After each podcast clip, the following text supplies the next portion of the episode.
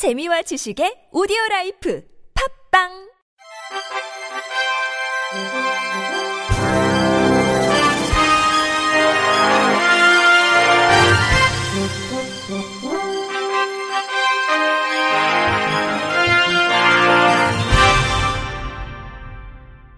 청취자 여러분 안녕하십니까? 1월 14일 월요일 KBIC 뉴스입니다. 보건복지부가 올해 지역장애인 보건의료센터를 총 6곳으로 늘리고 장애 친화 건강검진 기관도 총 20곳으로 확대합니다. 또 장애 당사자에게 실제적 장애인 건강보건관리 서비스를 제공하기 위해 보건소 사업전담 인력 60명을 확충할 계획입니다. 보건복지부는 11일 정부 세종청사 6동 대강당에서 2019년 건강보건관리사업 설명회를 통해 이 같은 내용을 공유했습니다. 올해 주요 장애인 건강관리보건 사업 추진과제로는 광역단위 지역장애인 보건의료센터를 지난해에 이어 3곳을 지정해 총 6곳으로 늘리고 내년과 오는 2011년 각각 4곳, 2022년 5곳 등 총 19곳을 단계적 확대할 방침입니다.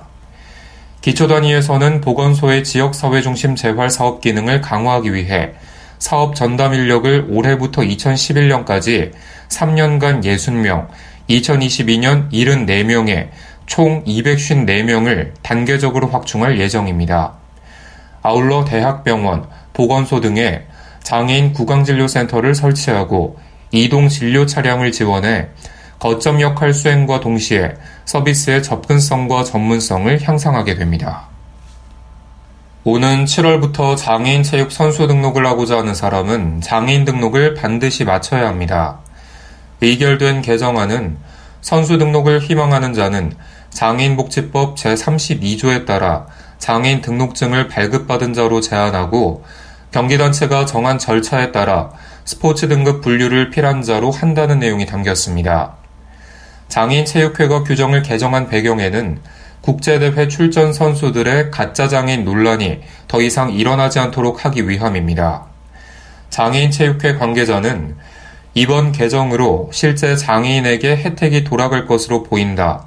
성적이 안 나왔던 분들, 국가대표 선발이 안 됐던 분들에게 혜택이 돌아갈 것이라고 밝혔습니다. 푸르메 재단은 지난해 19억 5천만 원에서 올해 10% 이상 늘어난 22억 원 규모의 장애 어린이 및 가족 지원 사업을 진행합니다. 장애 어린이 재활치료 지원뿐만 아니라 부모와 비장애 형제, 자매를 위한 프로그램이 마련됩니다. 또 지난해 장애 가정 120명에게 지원된 비장애 형제 자매 특기적성 교육, 지원 및 심리 상담, 가족 여행은 올해 200명으로 증가했습니다.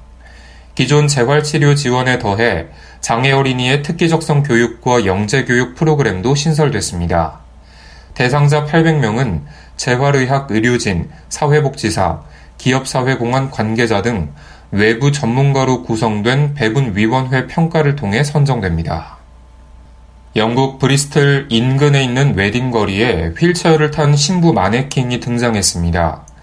5년 전부터 휠체어를 사용해온 장인 아티스트 베스 윌슨은 동네에 생긴 새로운 웨딩숍에 휠체어를 탄 마네킹이 있었다며 이전에 한 번도 보지 못했던 것이라고 말했습니다. 윌슨의 부인은 언론과의 인터뷰에서 장애인들은 미디어에서 잘 보이지 않고 특히 아름다운 옷의 모델로 등장하지 않는다며 만약 내가 웨딩드레스가 필요했다면 이 가게를 보고 나를 온전히 받아들여주는 곳이라고 생각하고 행복을 느꼈을 것 같다고 밝혔습니다. 휠체어 마네킹이 설치된 웨딩샵을 운영하는 로라 앨런은 별다른 생각 없이 마네킹을 설치했다며 휠체어 마네킹이 보기 드물다는 점은 슬픈 일이라고 밝혔습니다. 그녀는 이어 긍정적인 평가를 받은 건 기쁘지만 사람들이 마네킹을 보고 놀라지 않을 정도로 이런 모델이 많아져야 한다고 말했습니다. 마네킹을 본 영국 네티즌들은 멋지다며 장애인을 포함한 성소수자 등 약자가 온전히 표현될 수 있는 열린 사회가 되길 원한다고 밝혔습니다. 지자체로부터 허가받은 각종 임대 사업으로 거둔 수익금 2억여 원을 사적으로 빼돌려 사용한 부산 해운대구 장애인협회 간부가 1심에서 실형을 선고받았습니다. 이 간부는 이전에도 협회 공금을 유용해 교도소에서 복역한 뒤 출소했다가 다시 범행을 저질렀습니다. 부산지법 형사 11단독 신형철 부장판사는 업무상 횡령, 사기, 업무방해 등으로 기소된 58살 A씨에게 징역 2년 6개월을 선고했습니다. A씨는 빼돌린 공금 대부분을 생활비로 쓰거나 개인 빚을 갚는 데 사용했습니다. A씨는 2016년 8월께는 장애인협회 공금 250만 원을 빌려 쓴 뒤 갚지 않았고 물리력을 동원해 자판기 운영, 수익권자 영업을 방해한 혐의로 추가 기소됐습니다. 심판사는 장애인협회 영향력을 이용해 횡령 범죄를 저질러 처벌받고 출소한 직후 다시 협회 공금 2억 원을 횡령했다며 이로 인해 정상적인 협회 운영이 불가능해졌고 장애인 복지를 위한 사업 운영도 할 수 없게 돼 엄벌이 필요하다고 양형 이유를 설명했습니다.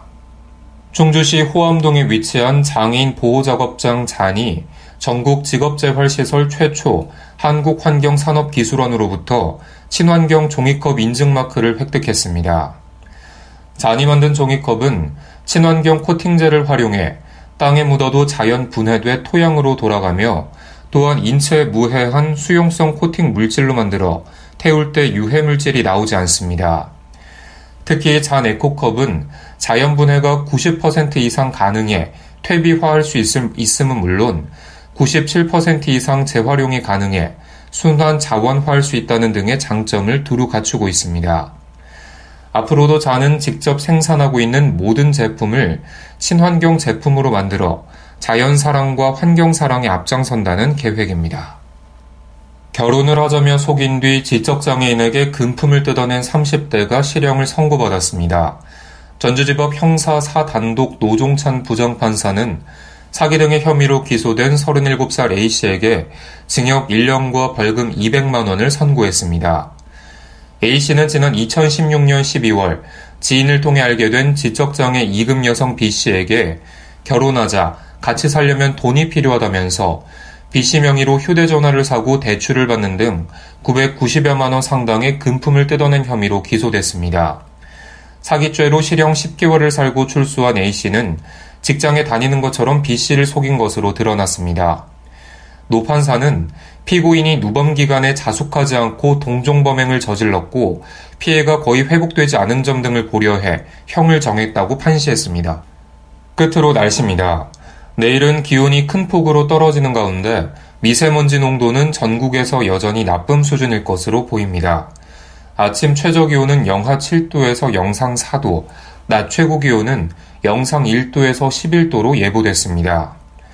미세먼지 농도는 전 권역이 나쁨으로 예상되며 매우 나쁨 수준의 농도가 나타날 수 있겠습니다. 이날 전국에 가끔 구름이 많다가 오후부터 차차 맑아질 것으로 보입니다. 충남과 전라도, 제주도는 구름이 많이 낄 것으로 예보됐습니다. 경기 남부와 충청도는 낮 동안에, 전라 서해안과 제주도는 오후부터 밤 사이 눈이 날리는 곳도 있겠습니다. 바다의 물결은 동해 서해 앞바다에서 0.5에서 2.5m, 남해 앞바다에서 0.5에서 1.5m 높이로 일겠습니다. 이상으로 1월 14일 월요일 KBIC 뉴스를 마칩니다. 지금까지 제작의 이창훈, 진행의 김규환이었습니다. 고맙습니다. KBIC